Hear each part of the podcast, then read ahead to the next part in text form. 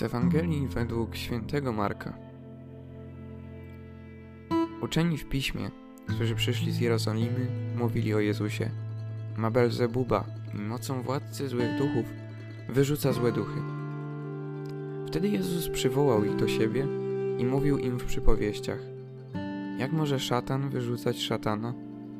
Jeżeli jakieś królestwo jest wewnętrznie skłócone, takie królestwo nie może się ostać. Jeśli dom wewnętrznie jest skłócony, to taki dom nie będzie mógł się ostać. Jeśli więc szatan powstał przeciw sobie i jest z sobą skłócony, to nie może się ostać, lecz koniec z nim. Nikt nie może wejść do domu mocarza i sprzęt mu zagrabić, jeśli mocarza wpierw nie zwiąże.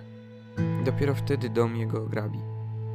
Zaprawdę powiadam wam, Wszystkie grzechy i bluźnierstwa, których by się ludzie dopuścili, będą im odpuszczone.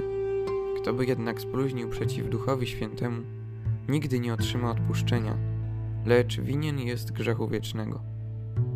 Mówili bowiem, ma ducha nieczystego.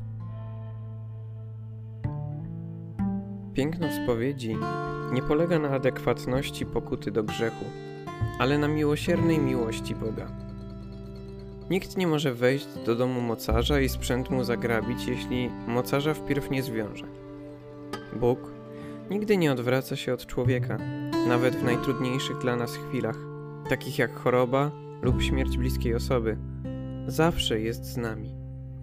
Wiele osób o tym zapomina, co w konsekwencji powoduje to, że odwraca się od Boga, co może powodować wtargnięcie do naszego domu. Złe myśli znajdujące się w naszym sercu są powodem kolejnych ataków na naszą relację z Bogiem, przez co oddalamy się od Niego coraz bardziej. Co robić w takiej sytuacji? Z pomocą przychodzi dla nas sakrament spowiedzi. Ostatnio zastanawiałem się, co czyni ten sakrament tak pięknym. Zrozumiałem, że tym pięknem jest wyraz miłości Pana Boga wobec każdego penitenta, który otrzymuje rozgrzeszenie.